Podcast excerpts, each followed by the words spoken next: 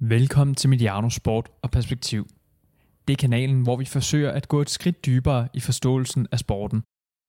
Du skal til at lytte til et afsnit i en ny miniserie om ejerskaber i fodboldens verden. Den handler om, hvordan nye og anderledes ejere i disse år forandrer fodbolden, som vi kender den. Serien er produceret af Mediano Media, og den er sponsoreret af Heineken, vores partner på vores indhold om international fodbold og Champions League. Det er på grund af samarbejdet med Heineken, at vi også kan lave udsendelser som den, du skal til at lytte til nu. Vi takker Heineken og Medianos øvrige partner for at have hjulpet Mediano stærkt gennem et år, der har været usædvanligt. God fornøjelse.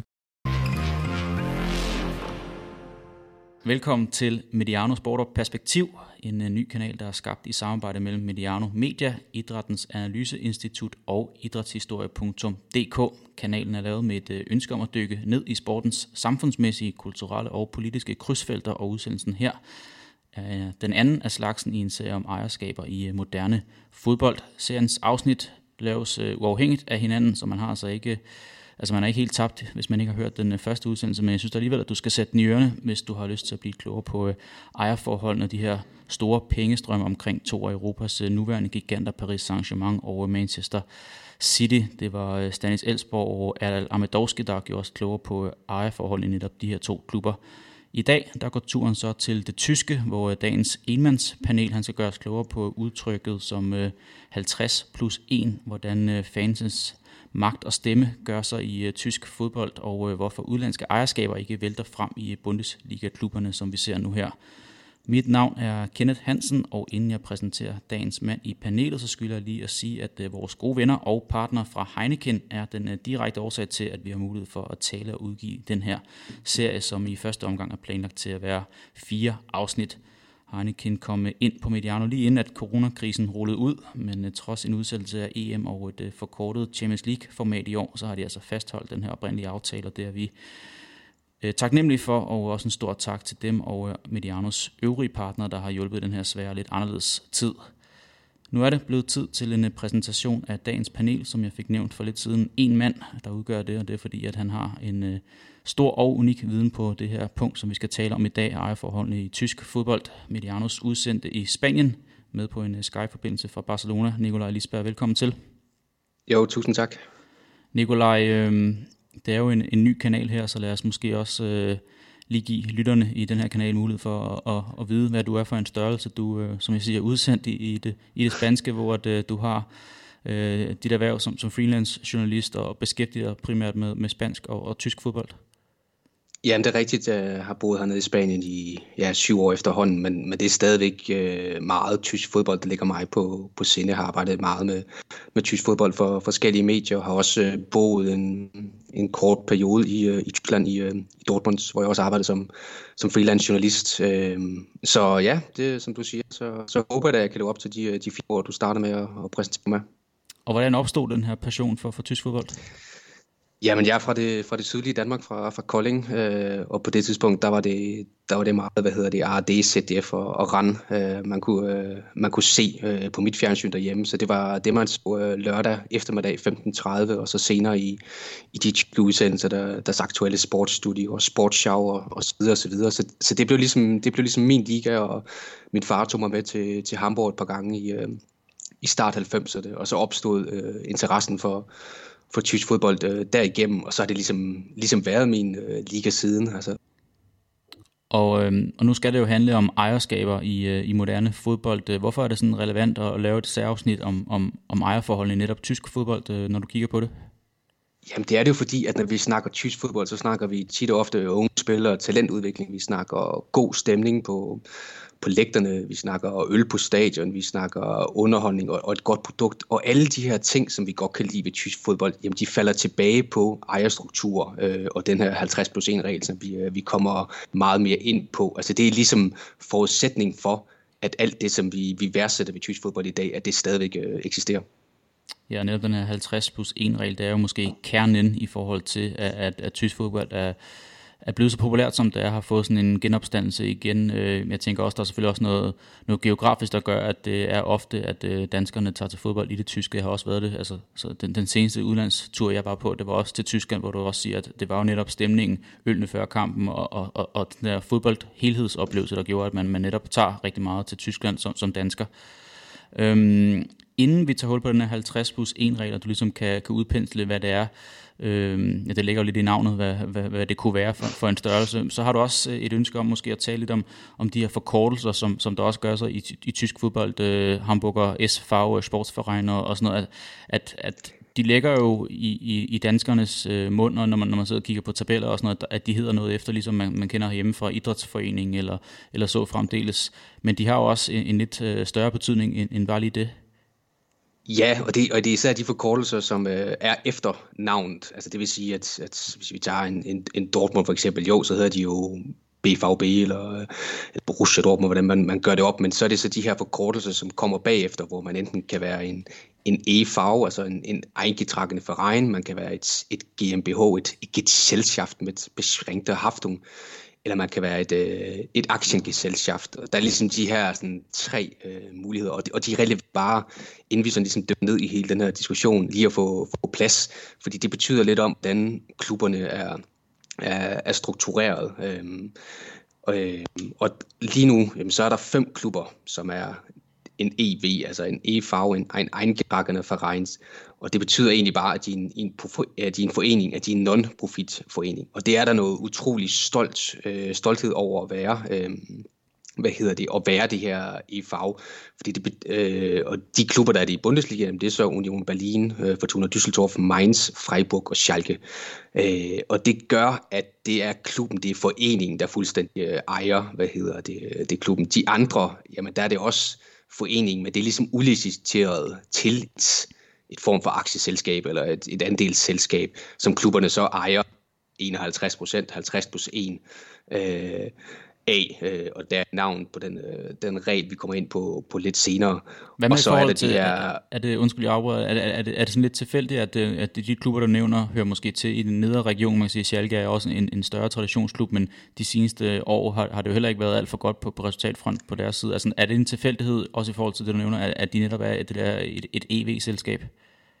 Ja, men altså, det, det er i hvert fald ikke en tilfældighed i forhold til, at man kan se, at det er nogle klubber, der har nogle andre værdier, også hvis vi tager Union Berlin og, og Freiburg også øh, ind under den, øh, den hat. Altså, det er sådan lidt nogle andre værdier end måske kun kommersielle øh, værdier. Øh, du var ret tidligt, da man ligesom fik muligheden for det her, øh, vi kommer til at snakke meget mere 50 procent hjem lidt, som opstår i 98, altså der blev de fleste, langt de fleste klubber, jamen de blev til GmbH eller GmbH og KGAA, hvis vi tager den helt lange, så hedder det Gesellschaft mit beschränkte Haftung und Kommanditgesellschaft auf Aktien, og, og det er meget kringlet, men det betyder egentlig bare, at man har et hvad skal man sige, et slags eksternt selskab, som man trods alt alligevel ejer 51 procent af, som står for øhm, det kommercielle og står for indtægterne i, i klubben. Og det, og det giver nogle måder at tiltrække noget øh, kapital på, som er lidt sværere, hvis man er en egengetrækkende Verein. Øh, og det er også derfor, vi ser en klub som Schalke, som har haft enormt store problemer, øh, især i den her,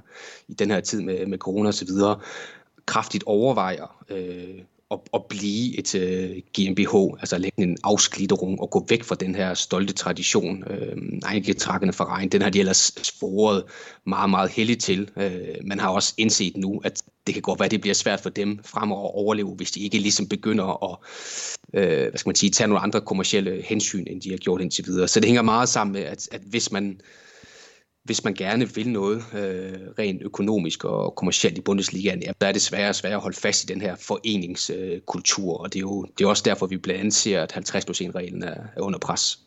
Så har man det her ejerforhold, øh, som, som Schalke øh, eksempelvis nu her, så, så kan man ikke på samme vis inkorporere kommercielle aspekter i sin virksomhed, som, som det er skruet sammen i øjeblikket. Og så siger du også, at de overvejer at gå et andet sted hen, og det er, sådan, er det en lige til proces, eller er det omstændigt? Det kræver, at man øh, får godkendelse af, hvad hedder det, man skal huske på, de her, øh, klubber er jo, er jo fanejet i store dele. Der er nogle undtagelser, som vi kommer ind på, men langt størstedelen er fanejet. Så får man kan, hvad hedder det, lave det, der bliver kaldt en, en afsklitterung på tysk, jamen, så skal 75 procent af, fansene stemme for øh, så det et forslag. Så det er, ikke, det er ikke lige til, men der er jo mange fans, der godt kan se en idé i, at man har et selskab, som trods alt stadig er ejet af moderklubben, altså Dortmund, Bayern, øh, Frankfurt, Hertha osv. osv. De har jo stadigvæk fuld kontrol over klubben. De har bare op oprettet det her øh, selskab, fordi at Schalke ikke kan få indtægter uden da. Altså, de har jo haft en særdeles lukrativ aftale med, med Gazprom for eksempel, men, men det giver bare nogle andre muligheder for at få lidt højere indtægt og, og hvad hedder det, skabe noget mere kapital, hvis man ikke holder fast i det her egengetrakken for regn. Og det er ligesom hele den hele det dilemma, vi kommer meget med ind på i løbet af i den her udsendelse, det der med at holde fast i værdierne, holde fast i traditionerne, men samtidig forsøge at tilpasse sig en, en moderniseret fodboldverden, som bliver endnu mere øh, kommersiel.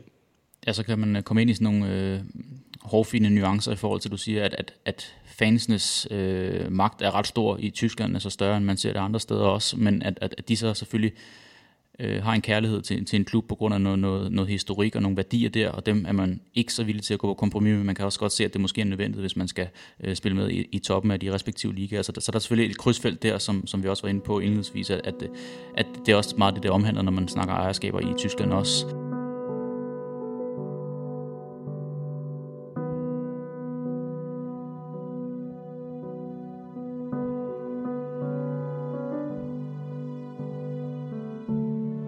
Nikolaj, lad os prøve sådan at, at gå hen til, hvor det begyndte hen med, med ligesom øh, en reformering af, hvordan øh, ejerforholdene i, i Tyskland de, de, de ser ud. Den her 50 plus 1 regel, du nævner selv 98, øh, jeg havde skrevet ned, og 2000 ligesom blev startskud, men, men der kan jeg høre, at der der, der er vi et par år øh, fra hinanden, at du, du siger, at det allerede finder sted i 98, at man begynder at lancere det her. Ja, altså den der, det der, når man ofte snakker om, om 2000 og, og, og lidt det startskud til tysk fodbold, så hænger det sammen med, at, at de, øh, det landshold floppede fejl, og man ligesom satte gang med nogle nye øh, reformer i forhold til talentudvikling og nogle, nogle protokoller, som klubberne skulle følge. Men det, men det er i 98, ja, at den her 50 plus 1 regel, den bliver indført, og det der ligesom er gået forud, jamen det er jo, at man har fundet ud af fra Bundesligaens side, at, at fodbold bliver mere og mere øh, kommercielt, øhm, og at man gerne ligesom vil bibeholde, at klubberne øh, stadig har, har magterne, øh, magten selv, at det er fansene, der ligesom der ejer klubberne. Man ser så småt, hvad der, hvad der er ved at ske i Europa. Vi skal huske på, at Premier League er opstået i, i 92, Champions League er, er vel også 92, det, bliver, det opstår der. Altså, så der, der skal en, en udvikling i det økonomiske i, øh, i europæisk fodbold, og man, var, og man kan ligesom se der i 98, at vi bliver nødt til at gøre et eller andet, hvis vi gerne vil bibeholde den måde at tænke ejerstruktur på i, i Tyskland. Hvis vi bare tager en lille smule øh, fat på den nu her allerede, jamen som du siger, så, så, så ligger det lidt navn, altså 50 plus 1.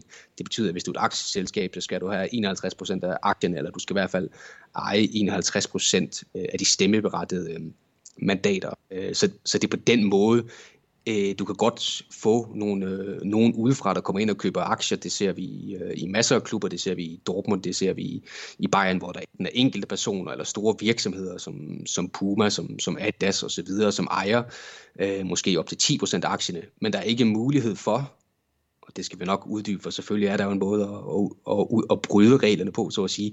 Men, men grundlæggende er der ikke mulighed for, at en øh, investor udefra kan komme ind og eje 51% af klubben, og dermed få fuld, øh, øh, fuld bestemmelsesret over klubben. Det er ligesom det, det hele bygger på, at klubberne, øh, de skal stadigvæk tilhøre foreningen, det skal stadigvæk være fansenes klub, det skal stadigvæk dem, der har noget at skulle sige i forhold til, hvordan klubberne øh, bliver styret.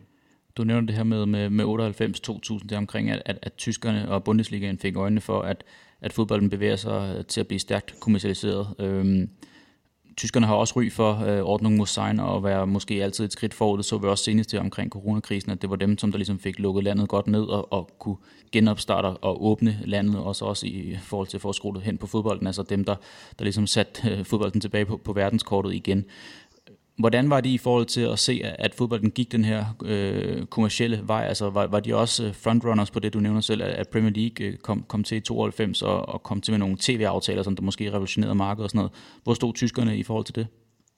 de har jo haltet lidt efter, fordi, hvad skal man sige, i, i begyndelsen af 90'erne er det, er det jo Serie A, som rent sportsligt i hvert fald øh, er det helt store, øh, og så kommer Premier League i, sådan langsomt i, i gang der i, i 92, der, der ligesom begynder at komme flere og flere, hvad hedder det, øhm, øh, udlandske spillere, det er større og større tv-aftaler. Altså, og tysk fodbold bliver så slået lidt, øh, lidt om kul på et tidspunkt, da de har en, en kuldsejlet tv-aftale med, med Kirk-gruppen, øh, som, øh, som blandt andet er det, der er lige ved at føre til, at din klub Borussia Dortmund er i meget, meget stor overhængende fare for at gå konkurs i, øh, i 2005.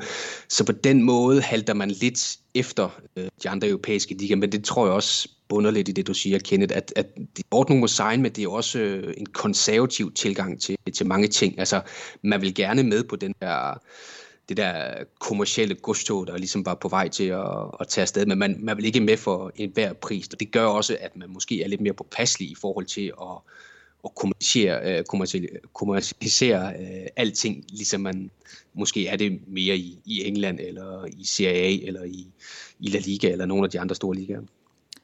Du nævnte lige det her med, at man ikke ser, at der er nogle af de her tyske klubber, som der er på udlandske ejerskabshænder, som man ser det rundt omkring i, ja, i alle de andre større ligaer. Der kommer sådan en kæmpe kapitalindsprøjtning til fra oliepenge eller, eller andet vi skal også komme ind på det øh, senere hen. Altså, du har også nævnt det med, at det gør selvfølgelig 50 plus 1 reglen gør, at det, det bliver meget øh, svært at, at komme ind øh, den vej igennem. Men er der også noget, noget, noget kulturelt og noget historisk, der gør, at tyskerne er mere påpasselige over for det, at man værner om sit eget produkt, øh, uden at det skal blive sådan en udsendelse om, om krige og, og magtkampe på, på den front og sådan noget. Men, men er der også noget, at, at tyskerne er anderledes og lidt mere reserveret på den front måske?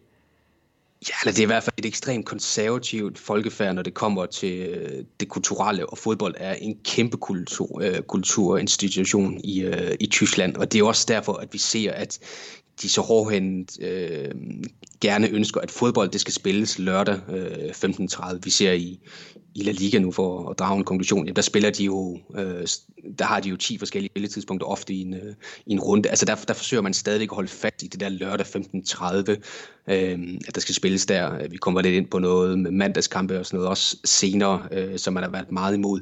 Så det handler meget om, at tyskerne øh, gør tingene på en måde, og så bliver de ved at gøre det på den der måde. En hver, der har set en, øh, en tysk fodboldudsendelse, enten på Ah, ARD eller CDF vil, vil også kunne se, at der ikke er sket noget i, i setupet i, øh, i de sidste 40-50 øh, år. Altså, der bliver stadigvæk sparket på, på deres torvand. Altså, det, de har stadigvæk en gæst inde, og en, og en for publikum, der skal, der skal sparke hvad hedder det, bolden i de her huller på den her mur, som han har stående, som han har haft i, i hvad ved jeg, 30-40 år. Øh, og det er stadigvæk på de samme tidspunkter, udsendelsen bliver sendt, og man ser stadigvæk folk i, i t-shirt, som hvad hedder det, øhm, i, i fodboldtrøjer, som sidder rundt og følger med i den her udsendelse. Så, så der bliver ikke ikke ændret på noget i, øh, i tysk fodbold, fordi man har en idé om, at det, man har gjort i så mange år, det har virket rigtig godt, så hvorfor ændre det? Øh, og det er jo selvfølgelig klart, nu kommer der nogle nye... Øh, nu kommer der nye spillere ind på markedet. Vi skal snakke øh, RB Leipzig meget, øh, øh, meget mere grundigt lidt, øh, lidt senere.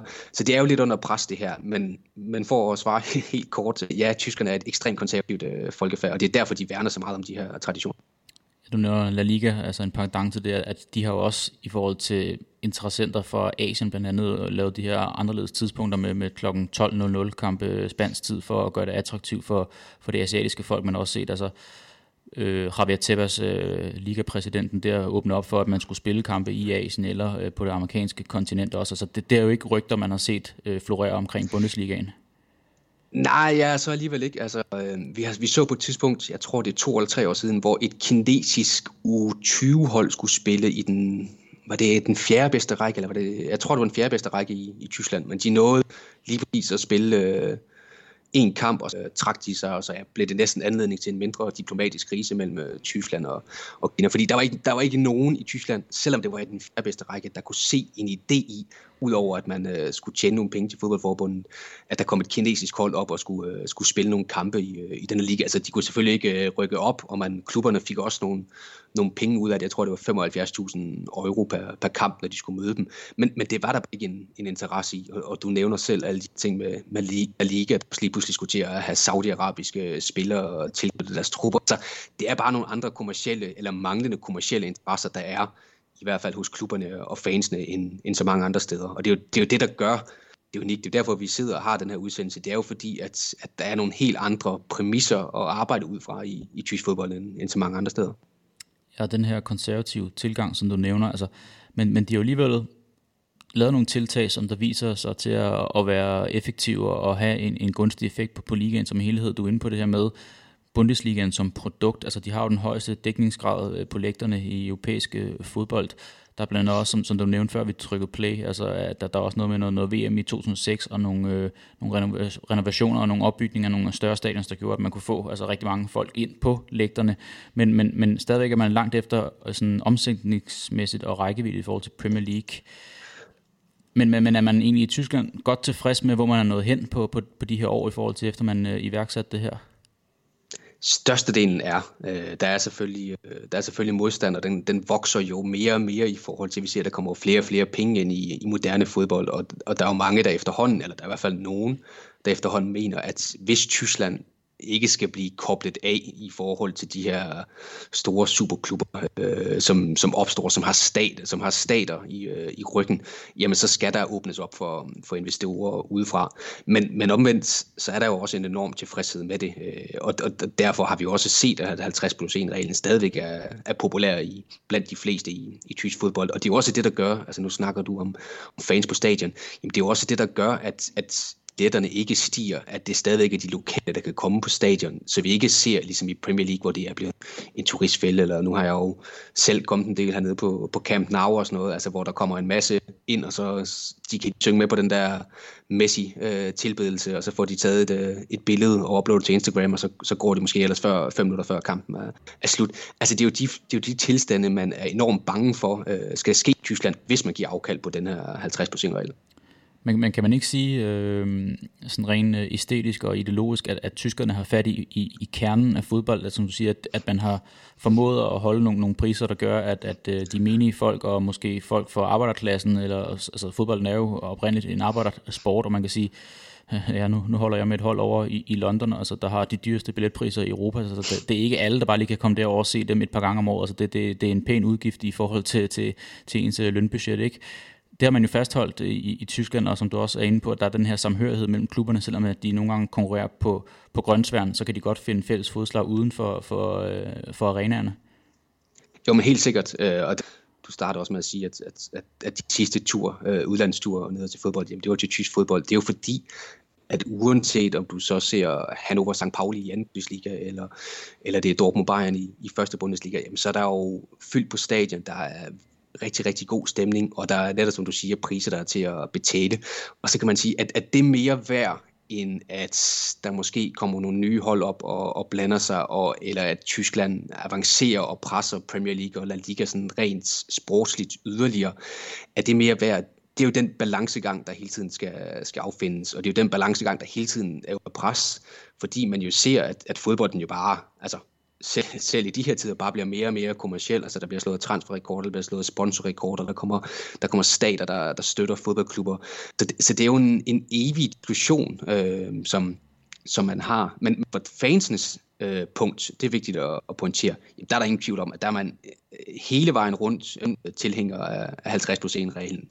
Altså fordi det er ligesom det, der fra et fansynspunkt holder øh, tysk fodbold, øh, hvad skal man sige, øh, sørge for, at tysk fodbold stadigvæk er det, som mange forbinder med tysk fodbold. Du er inde på det her med, at, at nogle af de her klubber, også dem, som vi havde fat på i det første afsnit i serien her, Paris Saint-Germain og Manchester City, har jo altså ikke, ikke kun bare en, en rigmand, men hele stater bag sig øh, økonomisk, og, og, og giver dem unægteligt nogle, nogle, øh, nogle vilkår, der er, er bedre. Hvis man tager sådan toppen af, af, Bundesligaen og tysk fodbold, øh, Bayern München, Borussia Dortmund øh, igennem en længere overrække, er der, er der noget i dem, der siger, at vi bliver simpelthen nødt til at, at, at, at hoppe med på det tog, som der kører i forhold til ejerskaber og, og følge trop der, ellers så er man bange for øh, internationalt set at blive øh, hængt, hængt af? I Dortmund er de meget pro øh, 50 plus 1 øh, reglen. ren. Hans Joachim Watzke, der, der er direktør, der er en af de største forsvarer af, af den her 50 plus 1 regel. Men i Bayern øh, München, der er Karl-Heinz Rummenigge har flere gange, øh, hvad skal man sige, advokeret mod, at man skulle afskaffe den her. Han mener, at det er at det er klubbernes egen, det skulle, eller det skal i hvert fald være klubbernes egen øh, beslutning, om man ønsker, at der kommer, hvad hedder det, um, at der kommer kapital udefra, om, at er, om man er villig til det. Øh, og der var en... Øh, der var en afstemning i, øh, jeg tror det var i 2018, hvor man så skulle, øh, hvor klubberne ligesom var indkaldt til at vurdere, øh, hvad, hvad gør vi? Øh, skal vi fortsætte med, med det her? Og der var der altså en klart en, øh, en overvægt i klubber, som fortsat gerne vil have, at, at man øh, holder fast i det her øh, 50 procent. Men, men, men der kommer flere som Bayern, som, som gerne ser, at man at der kommer til at ske øh, nogle ændringer, om det så er en hvad skal man sige, en, en eliminering af 50-reglen, eller det er, man åbner op for på en eller anden måde at få nogle, nogle nye regler, nogle nye undtagelser øhm, arbejdet ind. Det må tiden vise. Øhm, fordi der er jo undtagelser, det ved jeg ikke, om vi skal tage, skal tage fat i nu, men der er jo måder, og hvad skal man sige, omgå den her regel på, og det er blandt andet, hvis man øhm, har været finansielt støttet af en person eller en virksomhed i 20 år, øh, og det skal være sådan signifikant støttet, ja, øh, så kan man få fuld kontrol over klubben. Det er det, vi har set i, i Bayer Leverkusen, og det er det, vi har set i blandt andet Wolfsburg. Øh, og de her, hvor ja, Volkswagen og så medicinalvirksomheden Bayer, øh, de har ligesom, det var jo sådan set firmaklubber, altså de klubber eksisterer, fordi at der, hvad hedder det, øh, at Volkswagen og, Bayer har, har smidt så mange penge i det. Så der, der er reglerne lidt anderledes. Øh, vi ser det også i, i Hoffenheim, hvor en, øh, en Dietmar Hopp øh, har været i klubben i, i over 20 år, øh, og på den måde kan, kan styre klubben, som, som han har lyst til. Og man kunne godt forestille sig, at der i de kommende år kommer endnu flere øh, muligheder for at omgå reglen, fordi det er ligesom den vej, at, at øh, fodbolden peger på et tidspunkt, så bliver tyskerne måske også øh, nødt til på en eller anden måde at give lidt afkald på den her romantiske øh, tilgang, selvom det så betyder, at man måske mister nogle af de, øh, de elementer, der gør fodbolden til noget specielt i, i Tyskland. Ja, man skulle altså nærmest tro, at, at du havde adgang til det, det her dokument, jeg har hjemme i, i København, hvor jeg optager, men du sidder altså i Barcelona, kan ikke se, men, men jeg havde øh, legnet et spørgsmål omkring Wolfsburg blandt andet, fordi dem så man jo også pop op øh, og, og, og spille med i toppen, og, og de er jo kendt, som du nævner, med, med, med Volkswagen-koncernen i, i, i ryggen der. Prøv lige at forklare lidt nærmere, når, når du nævner det her med, med 20 år et ejerskab, og at man så kan gå ind og, og, og omgås reglerne på, i forhold til det 50 plus en lidt mere. Altså det, det kan godt blive lidt kompliceret at forstå måske. Ja, men altså, man kan sige, hvis en, en klub, øh, eller undskyld, hvis et, hvis et firma eller en enkelt person i mere end 20 år har været signifikant investor og det der signifikant, det kan så gradbøjes lidt, det er det, der altid skal, skal vurderes. Men eksempel i tilfælde Wolfsburg eller Leverkusen, som jo er øh, støttet af, af henholdsvis øh, Volkswagen og Bayer, jamen der er der ingen tvivl om, at de over så lang tid har smidt så mange penge og investeret så meget i klubben, at, hvad hedder det, at de er signifikante investorer.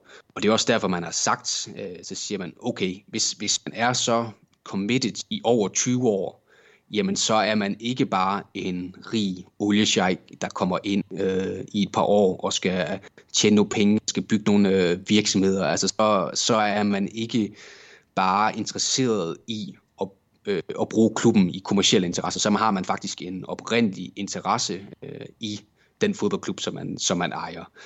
Udover de her Leverkusen og, og Wolfsburg, så det er så også det, vi har set i, Hannover. Øh, de har så en, en enkelt person, Martin Kent, som har været øh, præsident i over 20 år, og som sammen med Rummenigge nok, eller han er nok den største modstander af den her 50 plus 1 regel, fordi det er jo klart, han har brugt enormt mange penge på at smide ind i, øh, i Hannover, men han kan jo ikke få fuld øh, kontrol over klubben, så længe der eksisterer den her 50 plus 1 regel. Og han forsøgte så her i, øh, for ikke så lang tid siden, jeg kan huske, om det var sidste år eller sidste år igen, og, øhm, og få fuld overtagelse, fordi han mente, han havde været signifikant investor i, øh, i 20 år. Han har været klubpræsident i, øh, i over 20 år. Men der fandt man så ud af, at han på et tidspunkt havde trådt ned på sin post i et, i et par måneder eller et lille halvt år, og derfor blev den øh, afvisning, hvad hedder det, eller derfor den ønske om at overtage klubben, det blev så afvist, og det, og det skabte enorm øh, glæde hos øh, Hannover. Altså, Hannover har på mange måder levet af Martin Kins penge, men der er ikke nogen tvivl om, at fansene de hader ham som pesten.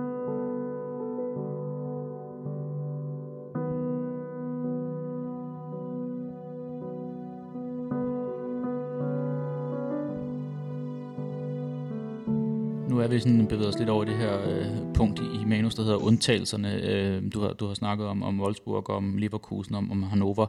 Øh, Jeg kan ikke lade være med at tænke på, når man også siger øh, de her øh, nyrige ejerskaber, øh, vi har været inde på Paris, øh, Manchester City, Chelsea, egentlig også med Roman Abramovich, i forhold til, hvor astronomiske beløb øh, de her enkelte folk har brugt, eller, eller stater har brugt på, på en klub. Altså det er jo ikke en god forretning at drive en fodboldklub øh, langt hen ad vejen. Øh, er, er det anderledes i Tyskland, også i forhold til det her 50 plus 1 ejerforhold, end det, at det er mere rentable øh, drevne virksomheder?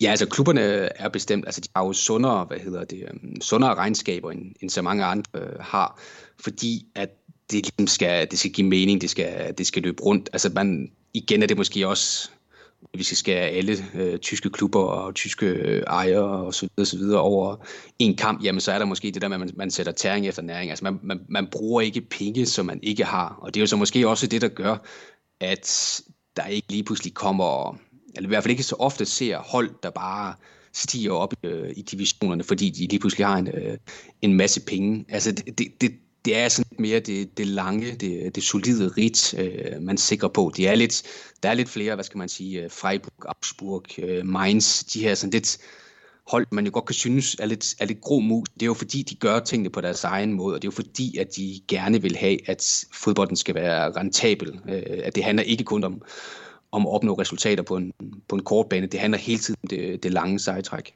Og det passer egentlig meget godt at beskrivelsen af, at, det tyske folkefærd med, med livrem og seler, at man, man altså, tæring efter næring, som du siger, man, man tager ikke de her måske lidt mere sydblod, øh, urationelle beslutninger, men det er meget sådan det rationelle, det konservative, som vi også var inde på i, i toppen af udsendelsen her. Men, men du nævner også, at der er nogen, der popper op, som der tager øh, kvantespring, øh, kommer hurtigt op igennem rækkerne. Det er jo en meget øh, elegant overgang til øh, RB Leipzig, øh, som vi nu skal tale om. Altså det, det er jo undtagelsen i, i det her, tænker jeg. Ja, men helt sikkert. Øh, det er det jo. Altså, vi har set en lille smule med, med Hoffenheim, hvor det jo så var, var Dieter, Hop, äh, Dietmar Hop, øh, som på den måde ligesom investerede en masse penge, og de to så springen fra, fra divisionerne. Men Leipzig er jo, er jo sket på en, på en helt, helt anden måde. Altså, det er jo virkelig igen med fansens øjne, og også for mange andre klubbers øjne, jamen så er det jo fodboldens absolute fjende i, øh, i tysk fodbold.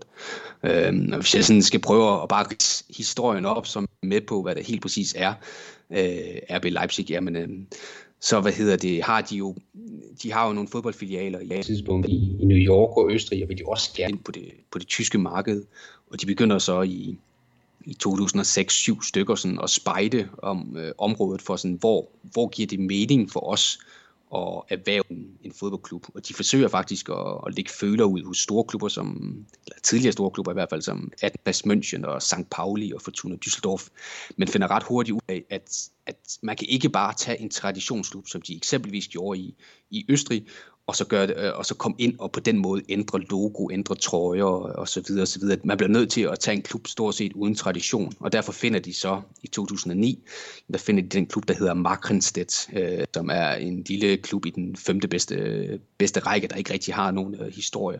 Og dem overtager de så, og så begynder de stille og roligt og, hvad hedder det, kravle op gennem, øh, gennem ligaen, øh, indtil de så er øh, her, hvor de så er nu. Øhm, og ja, igen, øh, nu må du afbryde mig, Ken, hvis det bliver for langhåret det her. Men, Jamen, men hvor, også... hvor, hvorfor er det så vigtigt for, for det her uh, Red Bull-koncern, at, at det er så strømlignet for alle deres klubber, at de har det her øh, logo, hvor der er tyren, og det hedder RB og, og så fremdeles? Men det, og det er jo netop fordi, at vi snakker om ejere, der ser klubber som deres hjerteblod, øh, og så er der ejere, altså, som, som ser klubber som et, et marketingstunt. Det vil de jo til hver en tid afvise, men, men det er jo ingen tvivl om, at Red Bull, øh, virksomheden Red Bull, har jo brugt masser af penge på at, at bruge sport som en, øh, en måde at positionere sig på, og især sådan adrenalinsport. Altså vi kan alle sammen huske ham, øh, Felix, der hoppede op fra, fra rummet øh, og så videre. De er, har et Form 1-hold og sådan noget. Og nu har man så løbet af de sidste 10-15 år gå ind på, på fodbold, fordi det jo selvfølgelig er den største sportsgren, og det er jo det en måde at, at, at markere sig på og kommunicere sig på. Og så derudover har man så nogle, nogle dygtige folk, øh, nogle sportslige folk, men der er ingen tvivl om, at det, det er jo et produkt, det er jo en klub, RB Leipzig, som kun lever, fordi de har de her penge i, øhm, øh, fra Red Bull. Og i den forbindelse måske vigtigt lige at få, at få sagt, at, at RB øh, Leipzig, jamen det står ikke for Red Bull Leipzig, officielt i hvert fald, fordi i tysk fodbold, jamen der må du ikke have et øh, sponsornavn øh, igen. Bayer Leverkusen er undtagelsen, fordi de havde de her 20 år inden øh, reglen blev vedtaget. Men RB står for det, der betyder, det der hedder Rasenball Sport Leipzig, og Rasenball Sport betyder egentlig ikke rigtig noget, det betyder græs bold, øh, græsboldsport øh, Leipzig. Men det er jo klart, at, at når, når du og jeg sidder og ser RB Leipzig, så, så danner det jo associationer til, til Red Bull, og det er jo selvfølgelig det, de har, det, de har ønsket. Så igen en måde at omgås reglerne på, uden at man, øh, man, man træder nogen over tæerne.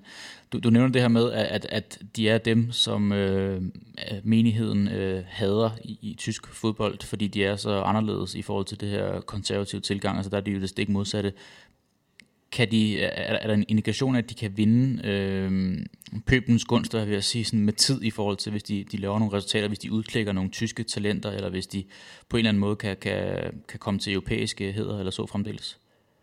Det tror jeg simpelthen ikke på. Altså ikke, ikke i Tyskland, øh, fordi de bruger jo allerede nu en masse penge på at hente unge ja, tyske spillere også, men unge, talentfulde spillere. Vi har set uh, Timo Werner, vi har også set vores egen Josef Poulsen også, uh, Dani Olmo, uh, en Keita, der er i Liverpool nu, uh, og så videre, og så videre. De har en masse unge talenter og spiller noget underholdende fodbold, så rent sportsligt kunne man sige, jamen der har de jo alle forudsætninger for at blive en darling. Altså hvis det var, hvis det var Dortmund, hvis det var Gladbach, hvis det var Schalke, der spillede lige så underholdende fodbold som, som RB Leipzig og brugte lige så mange unge talenter, jamen så vil de tyske fans knuse elske dem. Men det kommer de aldrig til. De kommer til at hæde RB Leipzig. Altså hvis du går øh, en tur til en hvilken som helst kamp. Jeg var selv i Bremen kort tid inden, hvad hedder det, øh, corona ligesom lukkede ligaen ned til en kamp mellem Bremen og Dortmund. Og der var der to boder på vejen. Og de eneste de to bruder, de solgte, det var, det var halsterklæder med fuck RB Leipzig på. Altså, det er bare så upopulær en klub, at det forstår man slet ikke. Altså, det er en af de første kampe, de spiller mod Dynamo Dresden, der bliver der kaldt, kastet afhugget tyrehoved øh, ind på banen. Samtlige klubber har, øh, har vist demonstrationer, har lavet stemnings øh, boykot øh, mod øh, RB Leipzig, og der er ikke nogen hverken fans eller klubber, der bare har tilnærmelsesvis et, et, blødt punkt for, for den her klub. Og det er jo fordi, at udover alle de her ting, som vi har sagt, jamen, så opfylder de jo faktisk, øh, de opfylder jo faktisk på papiret i hvert fald den her 50 plus 1 reglen. Men forskellen er med RB Leipzig, jamen det er, at i alle andre klubber, der optager man øh, glædeligt øh, medlemmer, og et medlemskab i, i en tysk fodboldklub koster ikke det store, og som medlem er man så stemmeberettiget til, til generalforsamlinger. Hos Leipzig, der har de 17 stemmeberettigede medlemmer, jamen der har størstedelen sjovt nok en, øh, en direkte linje til, til Red Bull firmaet i, øh, i Østrig. Så det er jo en måde at sørge for, at der ikke kommer nogen udefra, som dikterer, at man skal gøre tingene på en anden måde. Så selvom de på papiret overholder den her 50 plus 1 regel, så synes tyskerne, og igen, hvis vi hvis vi vender tilbage til det her med det konservative folkefærd, livrømmer, øh, seler og livrømmer osv., osv., jamen så er RB Leipzig lidt for smarte. Altså det, man ikke vil med i, øh, i Tyskland, det man ikke vil med i tysk fodbold, når nogen på den måde bøjer reglerne. De bryder dem ikke, men de bøjer reglerne, og derfor, uanset hvor godt de nogensinde kommer til at, at, og at klare sig europæisk øh, i Bundesligaen, jamen så vil de altid være for lagt for had.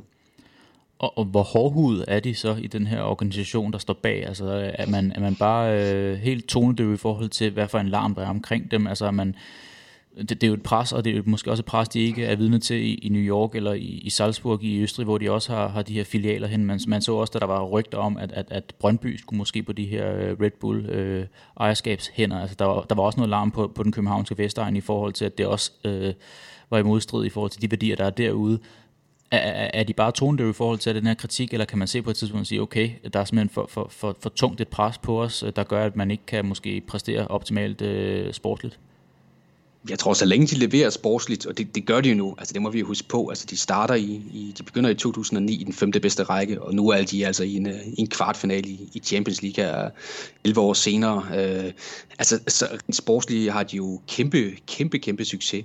Derfor tror jeg ikke, at de er specielt lydhøre over for, for alle det de andre. Det forstærker jo bare endnu mere images, og det dyrker de jo egentlig også, det der lidt øh, upopulære image. De gør i hvert fald ikke noget for at og hvad skal man sige, og, og modarbejde øh, det. Men, men i forhold til det, du nævner der med, med Brøndby, så var det også interessant øh, at se, at tyske klubber øh, havde bannere, da den her historie kom frem, hvor der så simpelthen stod på dansk, vi så det blandt andet i, jeg tror det var i, i Dortmund, eller i hvert fald i Dortmund, og så tror jeg måske også, det var i, øh, i Werder Bremen og nogle af de andre klubber, hvor man så, at der så var banner, hvor der stod fingrene væk fra, fra Brøndby, eller igen, fuck øh, uh, RB, uh, øh, Red Bull. Så, så der er jo en, en interesse fra, fra de tyske fans i, at, at ja, det, det, det må ikke sprede sig. Altså det er slemt nok, at vi allerede ser det nu i, i tysk fodbold, men, men det skal simpelthen ikke begynde at, at sprede sig. Der er ikke andre lande, der skal udsættes for det, som vi er sat for. Det er ligesom mentaliteten blandt de, øh, de tyske fans. Du nævner også om her øh, Dietmar Hopp i, i øh, uh, TSG Hoffenheim. Der var jo en sag her, inden at uh, corona-pausen afbrød uh, europæisk fodbold, hvor at, øh, at han, han kom i gevaldigt uvær. Altså kan du prøve lige at sætte os ind i den, og måske også øh, give en status på øh, øh, et par måneder her efter episoden i den kamp mod, mod Bayern München? Ja, øh, Dietmar Hopp, jamen han, hvis vi bare hurtigt skal tage ham, så, øhm, så er han en øh, uh, IT-milliardær, øh, som har en enorm masse penge, og på et tidspunkt indser, at han gerne vil bruge nogle af de penge på at støtte sit, øh, støtte sit lokale, lokale hold, øh, Hoffenheim. Øh, de gør det ikke særligt godt, de her, hvad hedder det, Hoffenheim, og han, han ser ligesom en mulighed for egentlig, hvad skal man sige, og sådan ret øh, romantisk at hjælpe sit, øh, hjælpe sit lokale hold.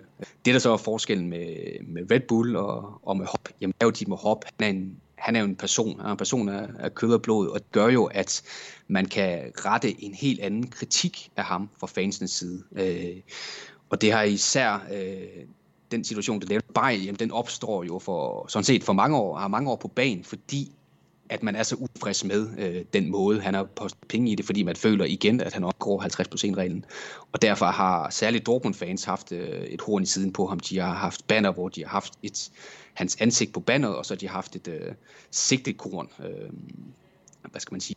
Hans øh, ansigt, ligesom der har stået, at han er en hurenson, som øh, på, betyder på dansk, at man er, man er søn af en, øh, en prostitueret. Øh, og, og det når på et tidspunkt øh, så meget at utilfredshed, eller det skaber så meget utilfredshed hos, hos øh, hvad hedder det, Hoffenheim, at de ligesom begynder at gøre DFB opmærksom på, på problemet, fordi det opstår hver eneste gang, blandt andet Dortmund møder Hoffenheim, og det opstår også til nogle af de andre kampe. Og øh, DFB begynder øh, beslutter sig så for i februar øh, at tildele Dortmund en straf, så de de næste to kampe øh, ude mod Hoffenheim ikke må have fans med på stadion. Og det går stærkt imod øh, den hvad skal man sige, den aftale, eller indforstået aftale, DFB og de tyske fans har om, at man ikke skal, man ikke skal hvad hedder det, øh, føre kollektiv straffe. Altså det har man været meget imod, at man ikke skal føre kollektiv straffe, fordi at der er nogle enkelte, der, der, hvad hedder det, øhm, der ligesom bryder reglerne. Og det får, så til, det får så de andre tyske fans til at lave lignende protester. Og det er jo så derfor, at efter den her øh, kendelse kommer frem, jamen, der møder Bayern øh, Hoffenheim på udebane, og vi ser igen det her banner øh, med, Hoff, med Dietmar Hopp og et, øh, et sigtekorn, og vi hører slagsangen om, at øh, Dietmar Hopp er en hurenzone, og det er jo så det, der fører til, at kampen, øh, kampen bliver stoppet, og vi ser de her scener, hvor at spillerne bare står og spiller bolden rundt de sidste øh, 10 minutter kvarter, fordi Bayern vil heller ikke, øh, som klub, vil ikke øh, være med til det. Så, så han er jo næsten lige så upopulær som, som RB Leipzig og som Red Bull. Problemet for ham er bare, at han er en person af et kød og blod. Han kan ikke gemme sig bag en, en virksomhed på samme måde. Og det er derfor, vi ser, at der er så store protester mod, mod ham. Og, og det igen, det vidner jo også om den sammenhæng, der er øh, fansene imellem. Fordi hele den runde, jamen der havde, det var ikke kun i... Øh, i Bayern, i Hoffenheim Bayern, at vi så øh, protester mod Dietmar Hopp. Det var i samtlige kampe i øh, den runde, fordi fansene det kan godt øh, være, at de er at de, hvad hedder det, øh, de støtter forskellige hold og, og hader hinanden, når de møder hinanden. Men der er altså en fælles enighed om, at man skal bibeholde øh, det her i tysk fodbold, at ultras, at fangrupperingerne i tysk fodbold er enormt vigtige. Det gør man kun, øh, hvis man står sammen mod DFB, mod de her investorer og mod den her moderne fodbold. Men prøv lige at gøre mig lidt klogere på, i forhold til, at, at der er så øh, hæftig kritik mod Dietmar Hopp, at han bruger sin egen kapital til at, at fremme øh, Hoffenheims øh, præstationer på, på banen. Altså, hvordan er det anderledes i forhold til Bayer i, i Leverkusen eller, eller til Volkswagen i Wolfsburg? Det er det jo nok heller ikke som sådan. Altså man kan sige, at Wolfsburg byen er jo opstået på grund af, at man øh, valgte at øh, lægge fabrikken øh, Volkswagen der. Det giver ligesom mere mening, øh, men, men særligt mod Wolfsburg er der også en, en avati. Altså, men, men jeg tror bare, at, at de har været med så længe, at man ligesom er begyndt at rette fokus mod andre klubber. Og her er Dietmar Hop, øh, som, som gør en masse godt for det lokale øh, samfund, og som egentlig bare ønsker at se sit, øh, sit lokale fodboldhold klare sig så godt som muligt, jamen så strider det bare igen imod det der, sådan, det der konservative, det der, den ordentlige, det rigtige lange stræk, øh, som man mener, at, at tyske fodboldklubber skal tage.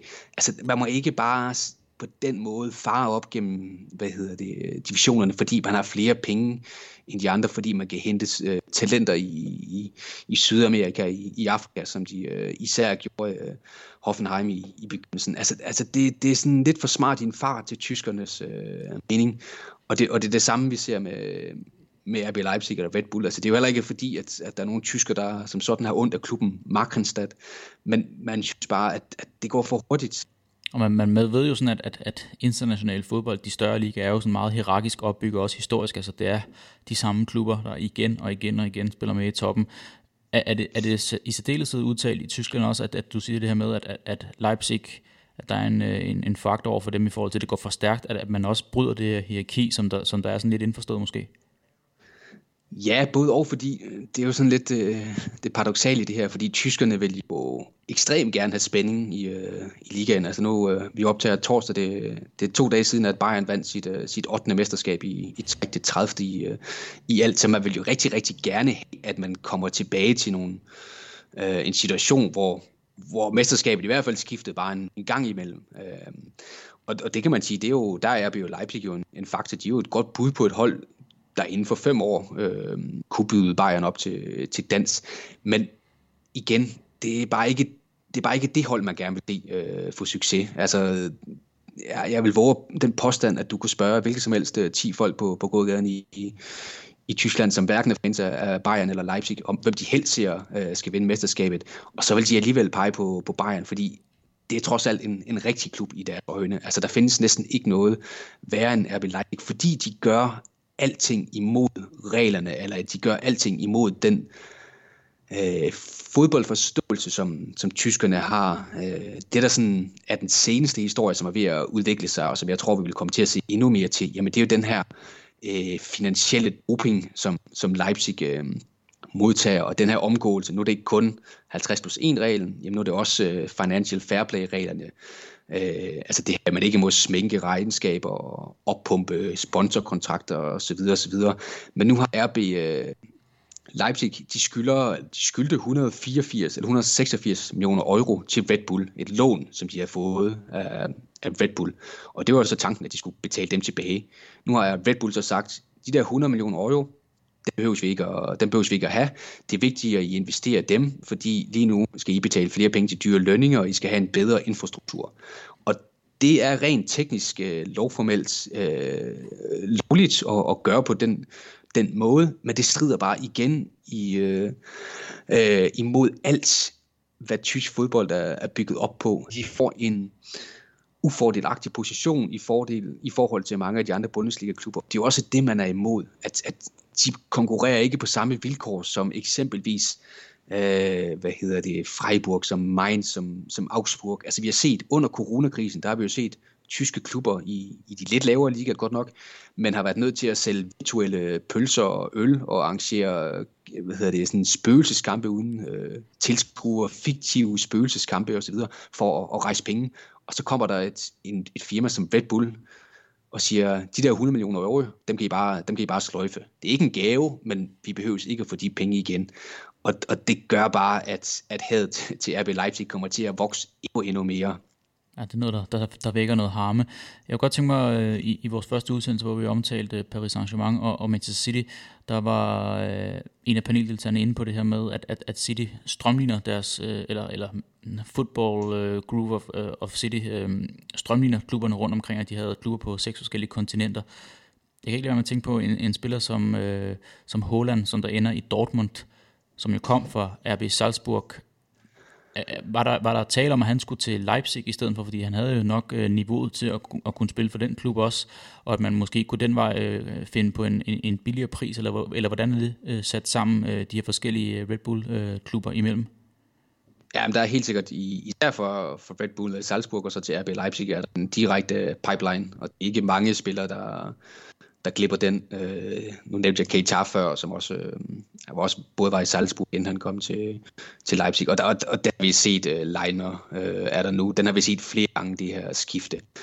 Og der var også snak om Holland, og der var, det forlød i hvert fald på de tyske medier, som om, at der var, øh, hvad skal man sige, ret konkrete samtaler mellem øh, Holland og, og, og RB Leipzig. Og der er jo ingen tvivl om, at, at de får jo ret tit at vide i Salzburg, at, at hvis de skal videre, jamen, så er det da måske en meget god måde at, og, hvad skal man sige, at tage skridtet op. Og jeg tror da også godt, at hvad hedder det, når Ralf Rangnick sidder som, som hvad skal man sige, chef for fodbolden, og ligesom på en eller anden måde er inde over forhandlingerne med, med begge klubber, så kan man da nok også finde en, øh, en pris, der, der til gode ser begge parter. De har i hvert fald fået ganske fine, fine spillere for ganske fine penge, lad mig sige det sådan. De jo faktisk i, øh, i Europa League for ja, det to sæsoner siden, hvor der var UEFA blev nødt til at undersøge, om det egentlig rent teknisk kunne lade sig gøre, fordi du må jo ikke have samme ejer øh, klub øh, må ikke være møde altså må ikke være en, en klub med samme ejer i to klub med samme ejer undskyld i, øh, i en europæisk turnering.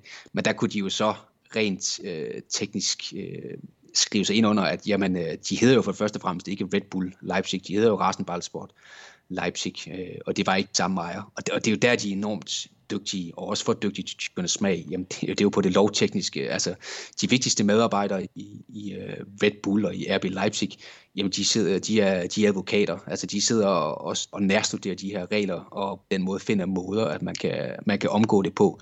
Og det er jo enormt... Øh, givetigt i en forretningsverden, og de ser jo den her, de ser jo fodbold som forretningsverden, men det gør man bare ikke i Tyskland, og det er derfor, at, at der er sådan et, en stor opstand. Og det er jo ikke kun øh, fra fansenes side, øh, det er også fra mediernes side. Øh, Elf Freunde, det her store tyske, øh, rigtig ganske glimrende i øvrigt, øh, fodboldmagasin, jamen de, de plejer at køre sådan en, en live-ticker på deres øh, hjemmeside, når, når der er Bundesliga-kampe, især de store kampe.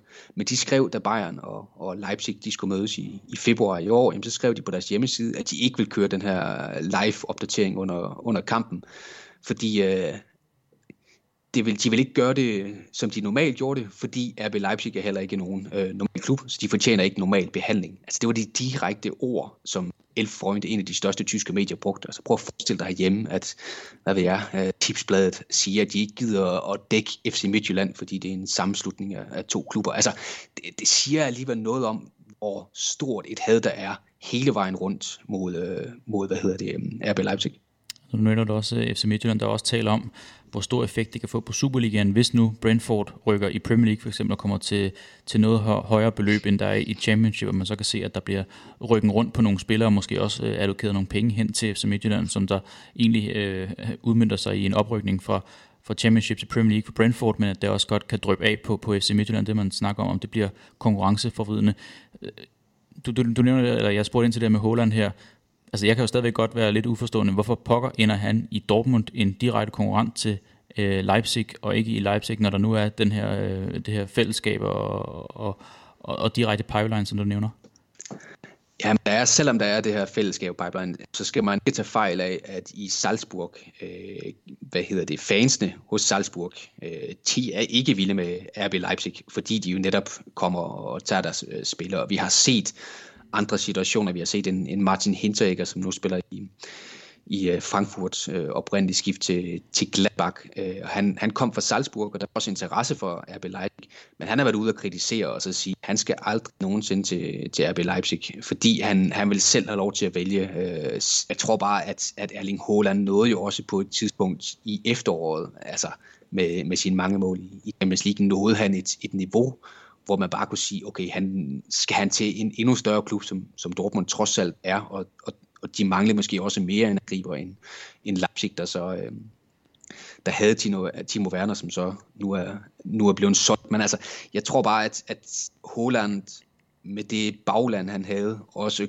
var stærk nok til at træffe sine egne beslutninger og var bevidst nok om, hvad det var, han, øh, han skulle. Og der så han så Dortmund som et, øh, et bedre spilbræt end, end RB Leipzig. Jeg tror ikke måske nødvendigvis, det for hans vedkommende har været et, et hvad skal man sige, et had eller en utilfreds måde, øh, utilfredshed med, med RB Leipzig, men, men han er ved at valgt Dortmund til, end han har valgt uh, Leipzig fra.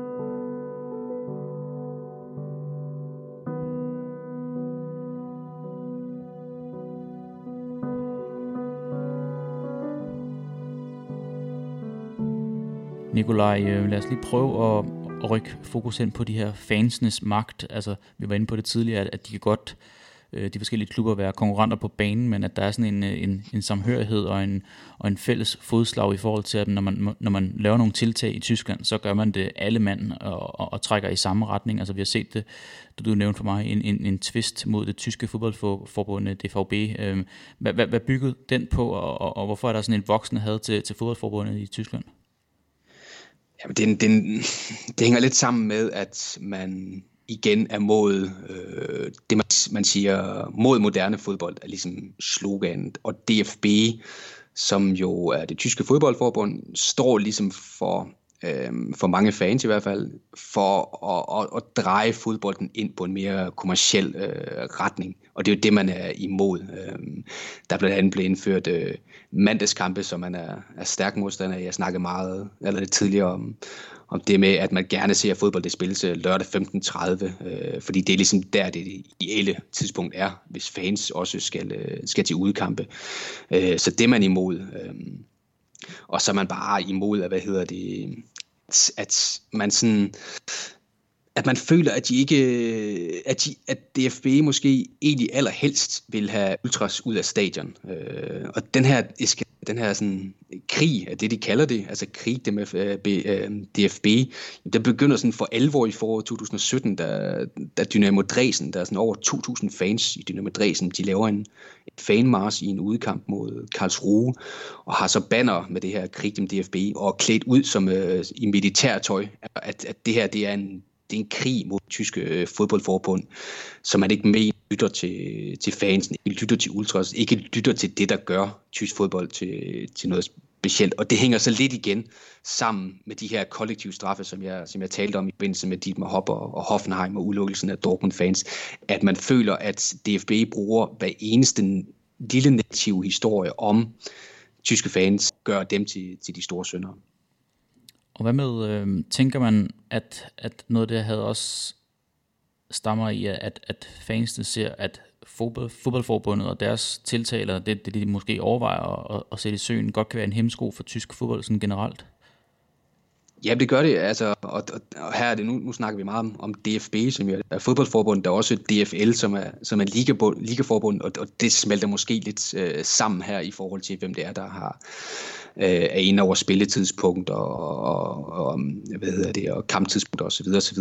Men, men der er jo ingen tvivl om, at man ser, øh, at altså, det var jo også DFL og DFB's idé, at, at der skulle et kinesisk hold op i den fjerde bedste øh, liga, at det var deres idé, at der skulle, øh, sammen med klubben godt nok, men at der skulle indføres øh, VAR for eksempel, som, jo også, som man også er meget imod i Tyskland, at, at, at man er bange for, at det her kerneprodukt, det her unikke produkt, man har øh, som tysk fodboldfan, at det forsvinder, hvis man ikke tager det her krig, hvis man ikke tager det her oprør mod, mod forbundet. Og det har jo også, altså det, har jo, det skal vi også huske, det har jo også virket øh, fra sæsonen 2021 af, jamen der skal der altså ikke spilles mandagskampe i, i tysk fodbold. Det har man, øh, det har man sløjfet.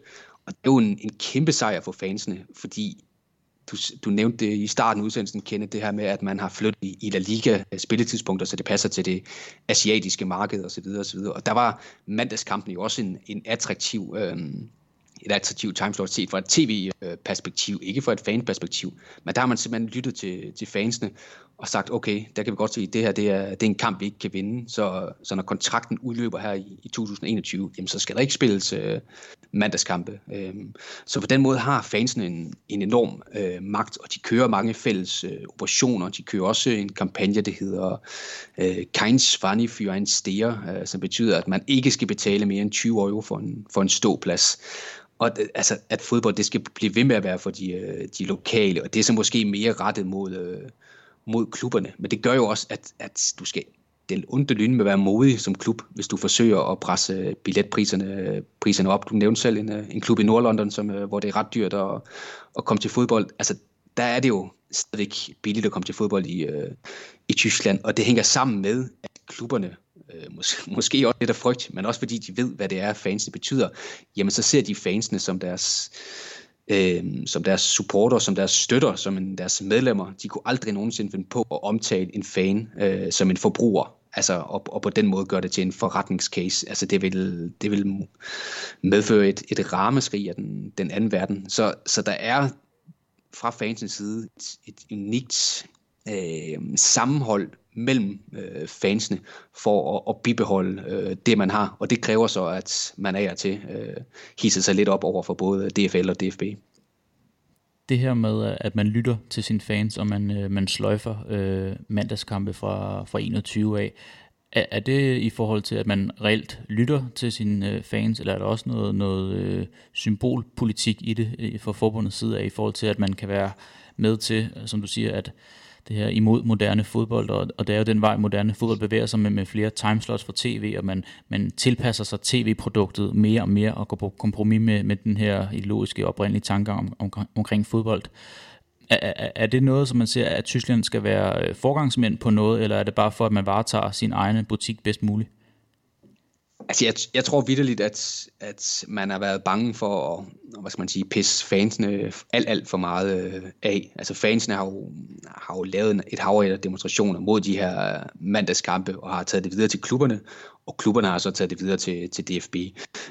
I den ideelle verden, jamen så vil DFB da hellere end gerne have en, og det er vel også for den sags skyld, hellere end gerne have en, en mandagskamp. De ville da måske også have en, en 3-4 kampe søndag og, en, og to kampe fredag, eller hvad ved jeg, for at få spredt det flere ud, og på den måde kunne få en, en bedre tv-aftale, end, end man har, og på den måde kunne generere flere penge til, til egen butik. Men jeg tror også, øh, at der trods alt er så meget øh, forståelse for situationen hos forbundet, at de jo godt ved, at, at fansene, det er altså kerneproduktet det allerførste spørgsmål, du stillede mig den her udsendelse, det var, hvorfor er det relevant at snakke om, om de ejerstrukturer og sådan noget? Jamen det er jo fordi, at Tyskland har et unikt produkt med fans på, på, hvad hedder det, på lægterne, med lokale fans, fans der synger, der, der er stemning, der, der er øl, der er stå tribuner. Og de har og forstået videre, deres værdi også. Ja, Ja, men lige præcis. Altså, det, er jo, det, er jo, det er jo et kæmpe brand for dem, altså, når vi ser de her banner folde sig ud, altså når vi ser 25.000 mennesker på den, den største endetribune, stå tribune i, i tysk fodbold i, i Dortmund. Altså, når der er udsolgt til, til alle Bayerns øh, kampe allerede i, øh, i sæsonen, allerede i juni måned, jamen så er det jo fordi, at, at det her, det er det, tyskerne, tyskerne lever for. Altså Bundesligaens slogan er, Bundesliga assets meant to be, eller football assets meant to be, undskyld. Og det er også det, det er. Det er jo det, er jo det du og jeg også godt kan lide, at komme på et stadion, hvor der er stemning, øh, halv time, 40-45 minutter før kampen, og det så bare fortsætter efterfølgende. Altså det er en oplevelse at gå til fodbold i, øh, i Tyskland, og den oplevelse, den oplevelsesværdi bliver alt andet lige mindre, hvis man begynder at fjerne flere og flere fans, hvis man begynder at få flere og flere øh, turister ind øh, på stadion. Øh, så, så jo, DFB DFL har jo også en interesse i, at man ikke, øh, som sagt, pisser for fansene alt, alt for meget af. I mit spørgsmål før, der nævnte jeg det her med, hvor afhængig man er blevet af de her tv-penge og af rettighedshaverne. Det, det leder os også hen til, til sådan en afslutningsvis i forhold til, at du godt tænkte at have det her med coronakrisen øh, med ind som, som et afsluttende punkt i forhold til at, at også kigge fremad, fordi at den har haft en effekt. Altså nu var det, øh, som jeg også nævnte tidligere, den første liga, som der genstartede igen, at man, man ligesom havde, havde styr på situationen, og man valgte, at man godt kunne genåbne. Man gjorde det også med, Øh, og gav, gav spillerne og truerne noget længere øh, mulighed for at, at lave en, en genopstartstræning i forhold til, vi har set i Italien og Spanien, og man venter også lidt på, hvad bliver efterdønningerne på det, og, og, og, og måske forårsage eller, eller, eller, eller rushe noget hurtigere tilbage end det. Men, men kan du sige noget om, hvor afhængige tyske klubber er de her tv-penge og, og rettighedshaver i forhold til andre ligaer? Er, er, de, er de mere eller mindre afhængige af dem? Kan du sige noget om det? Ja, det synes jeg godt, man, man kan godt sige, at de er mere afhængige af det. Øh, også selvom at tv-aftalen ikke er lige så høj som, som i Premier League. Og det hænger jo igen sammen med, at det er sværere at få tilført øh, kapital udefra fra, fra investorer. Altså så så tv-pengene, når, når tyske klubber de sidder og laver deres regnskaber, jamen så tv-pengene, det er jo den konstante faktor i det her regnskab. Det er jo de penge, som de regner med, øh, at de kan få ind. Øh, det kan altid variere i løbet af et år i forhold til transferindtægter, i forhold til præmiepenge osv. osv. Men tv-penge, dem har de øh, stort set på plads inden sæsonen, gør jo så også, at når de lige pludselig forsvinder, og det gjorde de jo, fordi man fik ikke udtalt den sidste rate, så længe der ikke kunne blive spillet fodbold. Jamen så var øh, flere klubber i øh, alvorlige fare på konkurs. Altså der var 13 klubber, skrev kigger, fire i første Bundesliga, ni i anden Bundesliga, som kunne risikere at gå konkurs inden for en måned til to, hvis ikke man fik genoptaget ligaen, som man så gjorde. Og der var også noget omkring øh, det her samhørighed, som vi inde på i forhold til fansen. Der var også noget klubberne iblandt i forhold til at, at lægge sådan et, øh, et, et sikkerhedsnet ud, som jeg forstod det. Ja, øh, de fire Champions League-klubber, Dortmund, Bayern, Leipzig og, øh, og Leverkusen, øh, gav 20 millioner euro øh, hvad skal man sige, til en, til en fond, øh, som, som så, jeg tror det er DFL, der skulle administrere den fond i forhold til, at klubber, der var hårdest ramt, så kunne, øh, kunne ansøge om at få del i de her, undskyld, del i de her penge. Og, og det har vi jo set masser af gange. Altså vi har jo set øh, en masse klubber arrangere venskabskampe eller sådan opvisningskampe i løbet af sommeren, hvor man så, øh, hvor den mindre klub så får lov til at, at få alle øh, entréindtægterne ligesom i en måde og, at skabe penge til, til hårdt trængte klubber. Øh, der er også den legendariske historie om, hvordan Uli Hønes øh, lånte nogle penge til, til Borussia Dortmund i 2005, da de var ved at gå konkurs. Fordi man ved jo også godt, at man har brug for, for hinanden. Altså igen, ligesom, ligesom fansene jamen, øh, de, de, de hader hinanden i løbet af de 90 minutter, så ved man også godt, at, at Dortmund har jo også brug for, for Schalke, som har været hårdt ramt. Altså, de er jo en del af Dortmunds historie, og er jo også Schalke og rivaler mod Schalke, så selvfølgelig har man interesse i, at, at klubberne overlever, og at, at man igen kan vende tilbage til, til nogenlunde for, øh, normale tilstand. Så for mig, når du forklarer det her også, hvad du har gjort den seneste times tid, altså, så, så er tyskerne også gode til at se fodbold i et større billede, end, og ikke bare kun et nutidsbillede, men også øh, 5, 10 og 15 år længere ud i fremtiden. Det er måske det, der gør sig gældende, hvor de afviger lidt i forhold til også de her nyrige ejerskaber, sådan der kommer ind og bang vil have succes og ændre noget øh, fra den ene dag til den anden det er jo det, altså de ved jo, hvis, hvis de fortsætter på den her måde, jamen så kan det godt være, at, at de her måske ikke kommer helt op og bide skære med de, med de store klubber, men, men risikoen er jo også det mindre. Altså der bliver ikke så mange øh, episoder som, som Portsmouth, som, som Malaga af klubber, som får tilført en, en masse kapital, og så lige pludselig forsvinder, forsvinder ejeren, eller det, det kan sagtens ske, selvom man har den der 50 plus 1 regel, men man føler alligevel, at der er et større sikkerhedsnet ved, at man lader beslutningsfasen være op til, til klubben selv, være op til, til fansene selv, dem der har øh, en oprigtig interesse i, øh, i klubben, og er ikke bare en eller anden udlandsk øh, investor.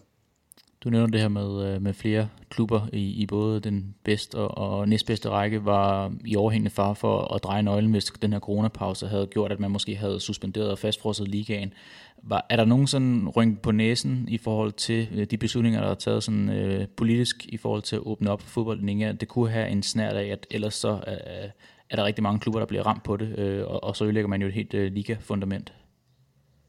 Ja, men det var der, altså, der var jo en, hvad skal man sige, man synes jo nok især i starten, at, nogle af klubberne tænkte lidt for meget på, på penge, især lige da corona brød ud, og hvor Hans Joachim Watzke sagde, at i sidste ende handler det om penge, og, og, og der fremstod han jo meget uh, usympatisk, og man synes måske også nok, at at man var lige hurtig nok til at, at genoptage ligaen. Det har jo vist sig, at det har været en, en succes i forhold til, at vi ikke har set særlig mange øh, situationer med, med coronasmittede fodboldspillere, og det har heller ikke på den måde skabt et, et voldsomt øget tryk på det, på det tyske samfund, at man har genåbnet Bundesligaen. Men det er klart, altså havde vi set sådan havde vi set flere situationer, som nu Dynamo Dresden, der, hvor et helt hold blev sendt i karantæne lige øh, i begyndelsen, blandt andet en, en Simon Markinok blev, blev testet positiv, jamen så havde der været kommet yderligere kritik af, af den måde, man gjorde det på. Der er ingen tvivl om, at, at man fra tysk fodbolds side har også har spillet på det følelsesmæssige, at man har spillet på,